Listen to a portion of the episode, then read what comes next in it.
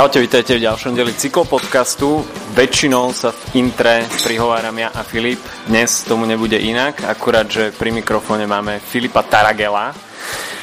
Dá sa povedať, že čerstvého cyklistického dôchodcu. Takže si našiel čas, aby nám porozprával niečo o svojej kariére a možno aj o svojich plánoch do budúcna. Takže Filip, zdravím ťa. Čaute, čaute všetci posluchači. No, Ty si vlastne úplne čerstvo ukončil kariéru a dá sa povedať, že na svojich posledných pretekoch, ktoré si absolvoval v Kamerune, si zaznamenal aj etapové víťazstvo, takže to bolo také lúčenie vo veľkom štýle. No, vo veľkom štýle, jak veľkom štýle, tá cyklistika je tam troška iná, samozrejme, v konkurencii, ale tak potešilo aj to. Akože veľa ľudí nadáva na tú Afriku, ale na konci sezóny si myslím, keď som sa renominoval na majstrak sveta, tak akože v 30 stupňoch si najazdiť 700 km je celkom v pohode a zase je to tam akože také hrozne ťažké, čiže ja to hodnotím pozitívne, aj sme niečo zarobili, takže fajn. Ono, dosť ľudí to kritizuje, tieto kamerúnske a africké stáže z Dukli Banska Bystrica. Uh, ako to vnímaš ty? No, je to na konci sezóny, ale niektorí ľudia to vnímajú tak, že Dukla sa tam tak chodí trošku zašívať a v takej veľmi jednoduchej konkurencii si zbierať UCI body a zajazdiť si v teplúšku. No, je to tak z časti. Hovorím, na konci sezóny je to v pohode, ale môj názor je, že v príprave a teda v začiatku sezóny a v strede sezóny by to tam nemalo byť. Je to podľa mňa taká brzda, by som povedal, aj s tou stravou to tam není bohvie čo, nejaké zažívače čas, ťažkosti. Polovicu ľudí určite vždy chytí. Čiže, no je to také. Mojho, mojej strany by som tam akože nechodil určite. Na konci sezóny, hej v médiách to bolo prezentované, že vlastne Eurobelan, tak sa mi zdá, že vyhral to GC, ale pokiaľ si ľudia teda otvoria ten start list, tak naozaj tam bola tu klasy jediný kontinentálny tým a ostatné všetko boli nejaké klubové celky z Afriky. A, a bolo to prezentované ako nejaká obrovská výhra, takže v realite, ako je to vnímané vlastne vo vnútri týmu? Tak marketing asi vládne svetu, že? Treba to nejak predať, ale tak ako každé víťazstvo poteší, ja hovorím aj na slovenskom pohári, keď som do 3, tak sa jasne, že teším, aj keby tam nikto neprišiel, to je jedno. Aj na Ružinovské časovke som sa tešil, príklad. Proste, to poteší každého, ale je to pravda, no tá cyklistika je tam iná, jediný konti, sme tam boli, ostatní boli tí Európania si myslím, boli tam niektorí bývalí profici, ale takí, že podľa mňa všetci boli pracujúci a tí Afričania, no tak to majú normálne týmy. Ako, ľudia by boli prekvapení, ak sú vybavení, napríklad tá Karvanda, tí majú komplet Pinarella, bicykle, oblečenie, oklička majú všetci na, na očiach, čiže a výkonnostne nejsú vôbec na tom zle, len ako, nechcem by to vyzeralo zle, ale proste strašne pretekajú hlúpo, oni, oni nevedia, oni proste z polke preteku si nastúpia úplne náplno, myslia si, že teraz odídu celému svetu a prosto si uvedomia vlastne, že a čo, a ja mu idem v háku, takže je to tam také, ako výkonnosti sú na tom dobré, ale tak rozum by im troška trebalo. Poďme k tomu tvojmu ukončeniu kariéry.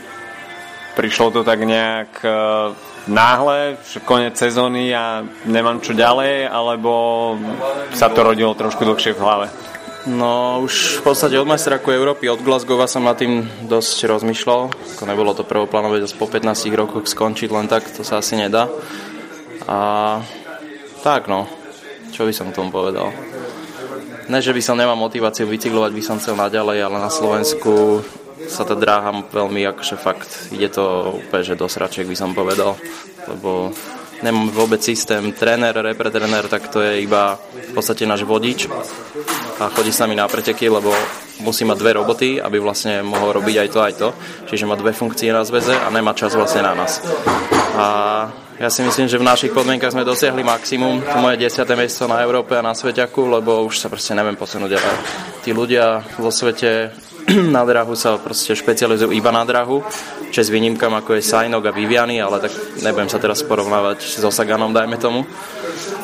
Čiže oni to zvládajú na jednej úrovni aj na ceste, na drahe, ale čo som si potom urobil, taký súhrn po majstraku Európy, kde som sa dosť že opustil, keďže tam bol 58 priemer na disciplínu a dva týždne predtým som bol do 5 v Polsku na UCI klas 1, takže som nevedel, čo sa deje.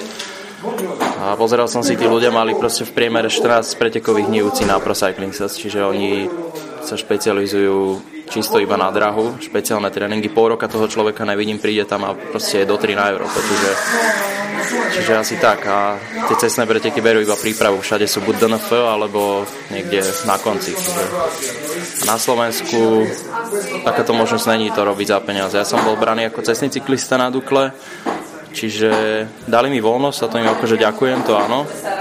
Na Európu som sa mohol pri, pripraviť, ale príprava bola, že na drahe sme neboli, išli sme iba na preteky, čiže príprava taká nejaká, že uvidíme. Tak, jak to vlastne funguje už 2 či 3 roky. Tá príprava bola určite stiažená tým, že Slovensko nemá krytý velodrom a asi trénujete pravdepodobne vo Viedni. Čiže určite sú tam aj logistické a časové problémy.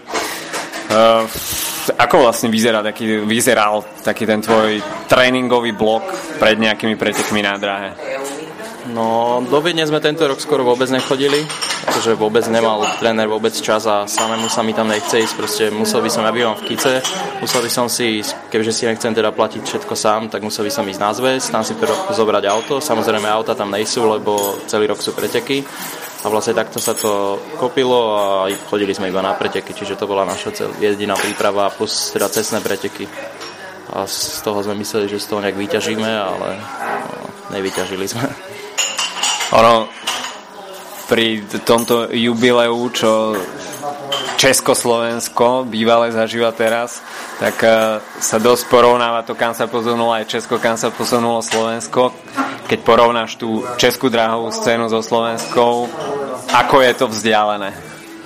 No, vzdialené to je dosť, aj keď teraz sú dosť v problémoch posledné roky. Tým, že tam odišla tá stará, starý stavodiaci ako Blaha a tak ďalej. Kadlec, ktorý teraz robí trénera, tak akože oni boli top, top 5 by som povedal na svete. Ešte pár rokov dozadu v dvojice získovali medaily na Európe, na svete ale teraz, teraz na tom nejsú veľmi dobre. Čo sa týka vytrvalcov, hodnotím akože svojich konkurentov. Šprintery sú akože jedných stop na svete. Si zberajú medaile na Európe, na svete, aj na ako Šprintery Dukla Brno sú úplne niekde inde. A tiež ich čaká, že im chcú zbúrať velodrom, takže som zvedavý, že vraj budú mať nový, ale no, aby to nedopadlo aj u nás, keď sme mali mať nový, že? Čiže je to dosť vzdialené, no tam sa to celkovo, tie čeky, nielen v cyklistike, sú asi troška inde. No. Aká je situácia, neviem, či máš ty uh, informácie ohľadom toho velodromu, ktorý mal stať v Bratislave. Hýbe sa to nejako, alebo je to úplne na mŕtvom bode? To vôbec akože neriešim, lebo vieš, ak som bol junior alebo tak, tak vlastne nás presťahovali ešte do Lamača, že tam bude akože velodrom, dali nám tam posilovňu, do takej chatrče ku futbalistom a tam to asi tak zhaslo podľa mňa. To boli nejaké projekty teraz na Slovakia, Ringu a tak ďalej, ale vždy je iba projekt, pekne to vyzerá a a čo ďalej, nič. Nikto sa toho nechytí, nik sa nestáva a možno pred voľbami ešte povie niekto, že no, cyklisti, máme Sagana, máme Sagana, ale Sagana ani nevie, že by sa niečo také dialo. Ako zväz podporuje slovenských dráharov, je tam vlastne nejaká extra finančná podpora, alebo naozaj človek musí si nájsť ešte nejaký side job, aby to všetko zaplatil a vlastne plnohodnotne sa nemôže potom venovať e, pretekaniu. No, zo zväzu máme vlastne je rozpočet na rok daný a z toho nám platia vlastne všetky výjazdy, preteky, ktoré sú repre. Materiál by som povedal, že z časti, jak sa dá, lebo nemôžem nakúpiť teraz materiál za plnú sumu, keď potom budeme sedieť doma. Čiže napríklad ja a Jaďo Strmiska, aj Chren, všetci máme vlastne súkromné dráhovky.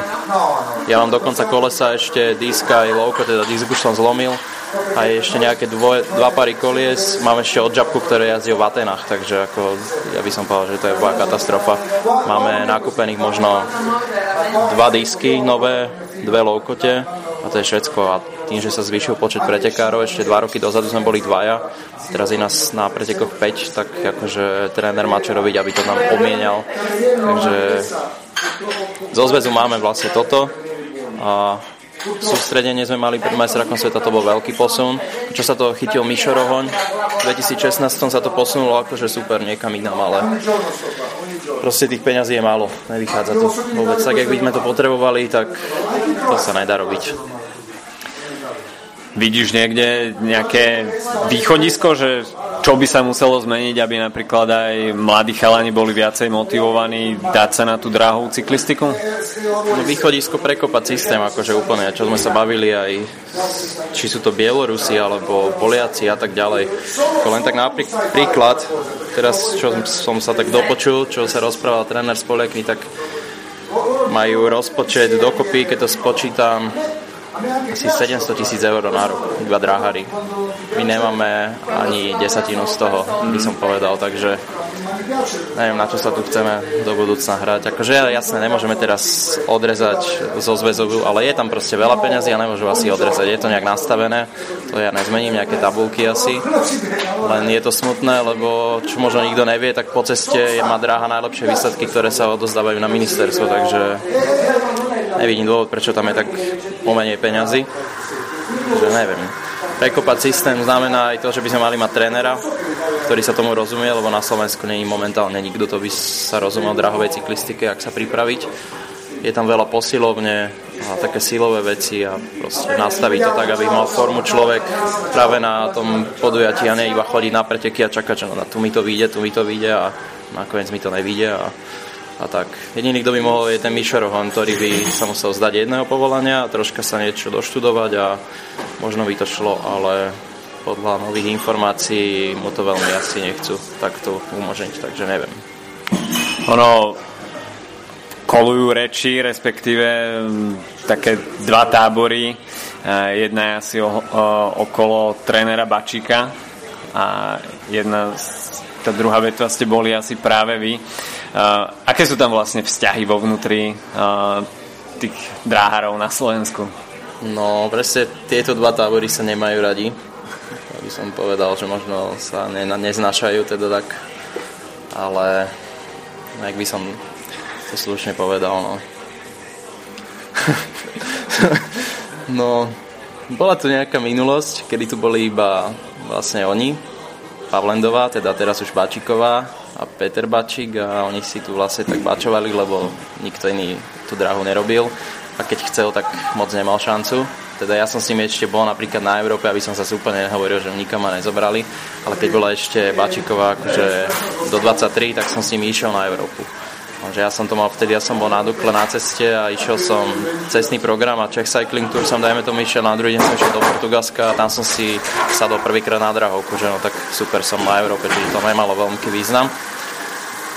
Ale potom nastúpil Mišo Rohoň a mi sa to samozrejme nepačí, lebo nejak tam si fungovali finančne s tým rozpočtom.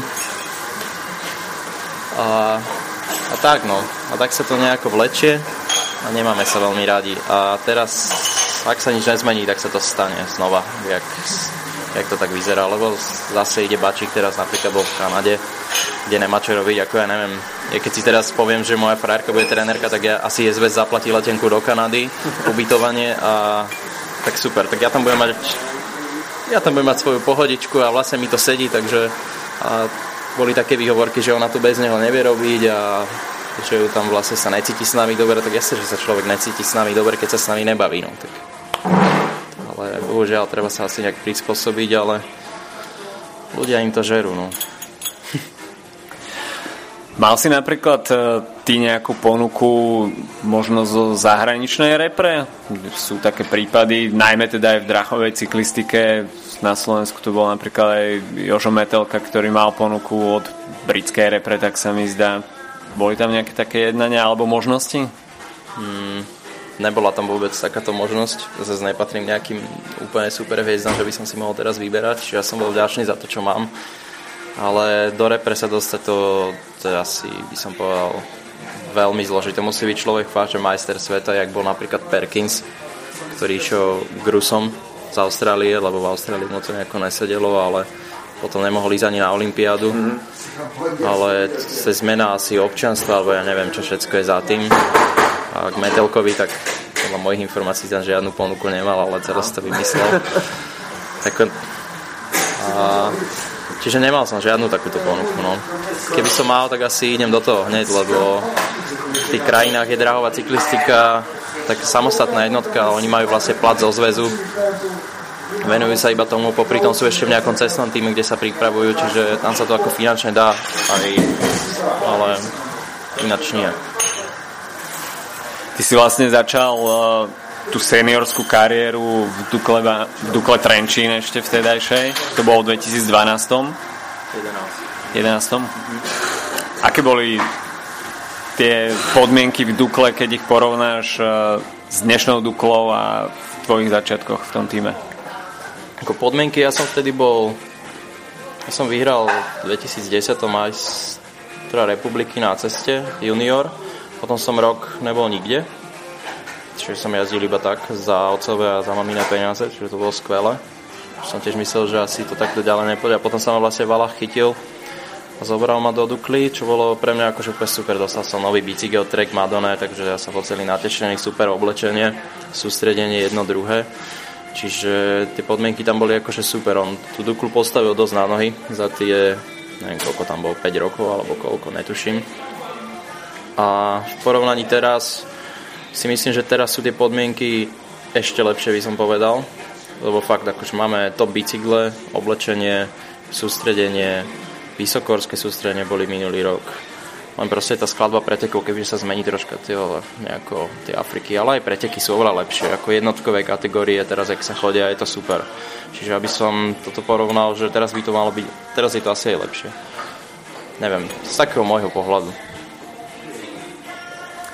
je trošku problém slovenskej cyklistiky aj v tom, že Dukla je jediný kontinentálny tím a možno tá mládež nemá nejakú motiváciu, nevidí za tým niečo viac, že v tých slovenských podmienkach sa posunúť niekam vyššie, že vlastne tá Dukla je strop a pokiaľ nemá nejaké známosti v zahraničí alebo nie je teda úplne taká top hviezda, tak sa nedostane ďalej? No, to je veľká chyba, že tu nemáme konti tým boli nejaké pokusy dohňaní a tak, ale je to pravda, proste tí mladí nemajú vôbec motiváciu, ja tu vidím aj tí, čo s nami chodili na drahu. Oni proste si povedia, tak jebem na to, no čo mám robiť, prídem k mužom a čo? Nič, lebo do Dukly ma nezobrali, lebo však do Dukly nemôže zobrať zase 10 ľudí. Alebo druhá, druhá vec je napríklad to, že tento rok, čo som počul, ani nebolo moc čoho vyberať. Čiže už na tej mládeži by sa malo, to by sa muselo nejak celé prekopať, proste od mládeže ich pripravovať, a nerobiť v kose iba to, čo robia už asi 40 rokov. A možno by sa to niekam posunulo. Napríklad druhý problém, čo je na Slovensku, sa mi zdá teda, že v Čechách sa do DPH asi že si môžete odpísať na šport. Na Slovensku sa to nedá, čiže ľudia radšej budú sponzorovať šport ako dodať štátu. Mm-hmm. Ale tak to už, už ja asi neovplyvním. A no tak no, neviem. Je to také fakt je iba Dukla a nič. Presne, ak, presne ak som počúval tých mladých, ich to vôbec potom nebaví. Tí, čo sú dobrí, tak tí teraz išli dvaja do Čech, ale ináč nie je nejaká šanca na Slovensku. Zväz sa pridom tvári, ale že všetko je v poriadku a OK. Je tu Sagan, ktorý zbiera 99% UCI bodov, ale za ním je úplná priepasť a keď skončí o 4-5 rokov, tak zdá sa, že sa dostaneme do takej uh, cyklistiky, že sa staneme takou krajinou tretieho sveta, čo sa cyklistiky týka. No, ide to tým smerom, presne. Úplne. Lebo zase druhá vec, aby som obranil troška ten zväz, ja som teraz išiel aj s Peťom Privarom do Banskej Bystrice a sme sa o tom rozprávali. Veľa ľudí nadáva, že máme Sagana a nevieme z toho vyťažiť peniaze. Čo si možno niekto povie, že je pravda, ale není, lebo Sagan je taká veľká značka, že s ním sa vlastne nedá robiť nič. Ja by som povedal, že skôr na obťaž zväzu, lebo napríklad zo Santini bol problém, chceli si ho dať na, na reklamu, nemohli, lebo on je sportful, čiže s ním, s ním sa nedá vôbec absolútne žiadna reklama, čiže on má, to je tak, tak drahé a veľké meno, že vlastne zväz to nemôže vyťažiť z toho nič. A na zväze sa zvýšili peniaze z ministerstva, ale tak to bolo nejako tabulkovo, čo sa týka to, hlavne na mládež ide peniaze. Mm-hmm. Tento rok ukončil tak trošku nečakane kariéru aj Mišo Koláš, tiež v mladom veku.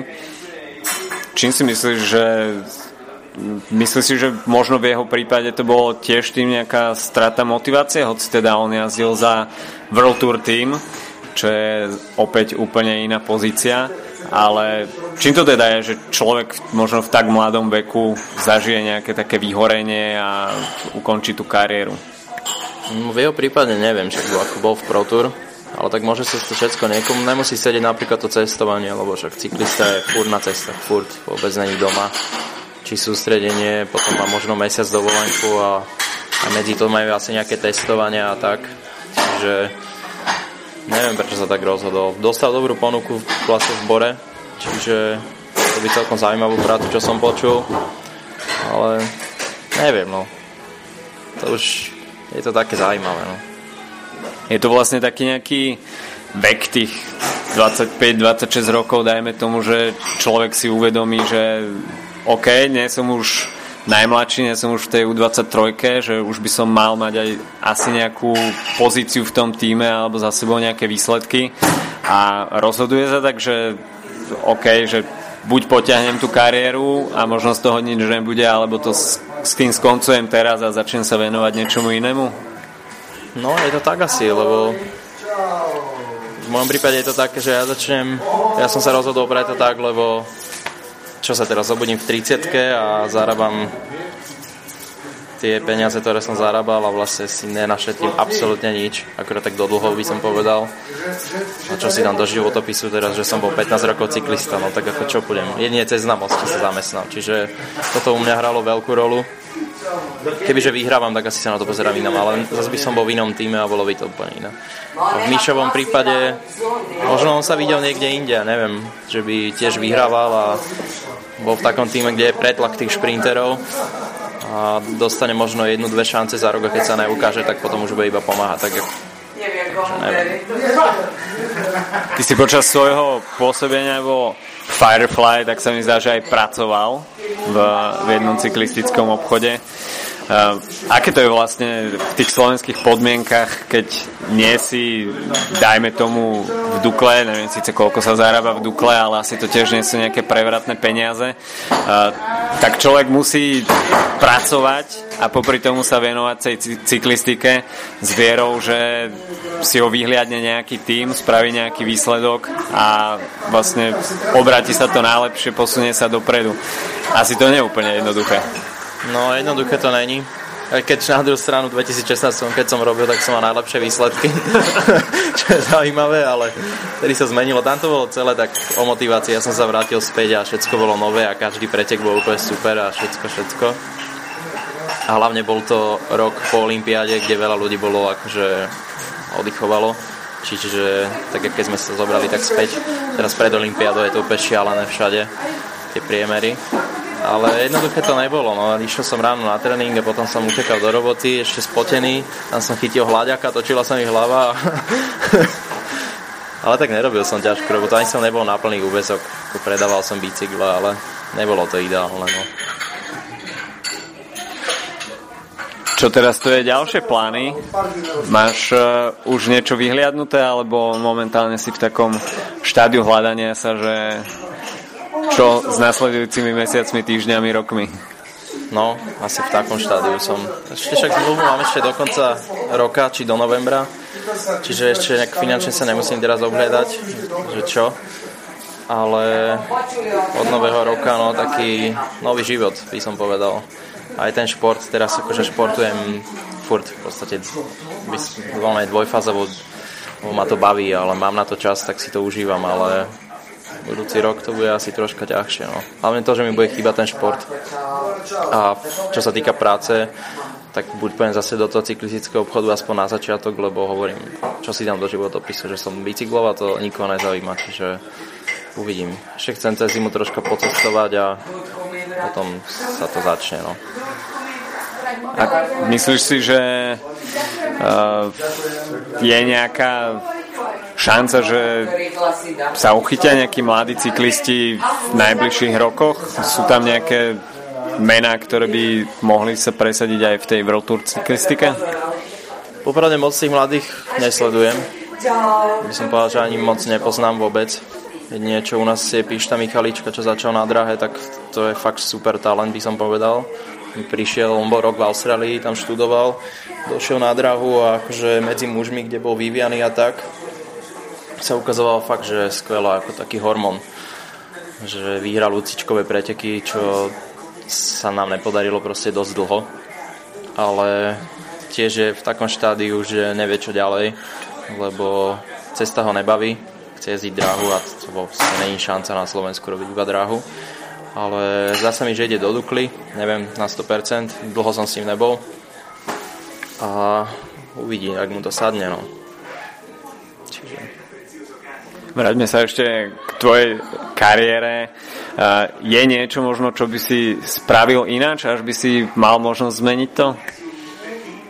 No, to by bolo asi veľa vecí. Aj v mladosti. V mladosti som tomu veľmi nedával. Ešte, ja som bol prvýkrát na dare, tuším 2007. Vtedy som robil úplne hlúposti, maloval som grafity a vôbec ma nezaujímalo nejaké bicyklo, nechodil som tam sa odviesť. A potom zase začal som sa naplno tomu venovať až 2009, tuším. Vtedy ma zobrali na majstrovstvo sveta na drahe. Som bol taký rozhúkaný, nikto mi nepovedal, že tu si aj taký prevod a taký. Išiel som prevod taký, jak na tréningu, že to bolo také smiešné. Čiže toto by som zmenil, asi ten prístup, ale to ja zase neovplyvnil, lebo ja som to nevedel. Ten tréner, ktorý tam bol, tak ten proste nám to neporadil. Teraz si to všetko o prevodoch, taký prevod, jak sa cítim a zub hore, dole a ja som tam mal proste 1.15 prevod a fakt hovorím, išiel som ho na tréning, išiel som ho na pretek a mi to bolo ľahké, lebo všetci boli inde. Že toto by som zmenil nejak a, a ináč neviem, no. Si by som sa viacej učil. aký taký highlight v tvojej kariére by si vypichol, že bol taký najsvetlejší moment? asi to nominovanie na majstrak sveta. Asi celý ten rok 2016, sme sa o to snažili.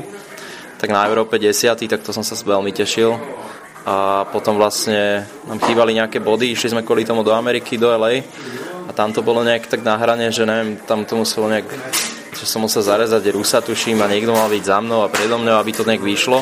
Bol som tam desiatý a vyšlo to, tak asi to bolo asi, to bol taký najlepší viac, čo som zažil a ten rád spomínam.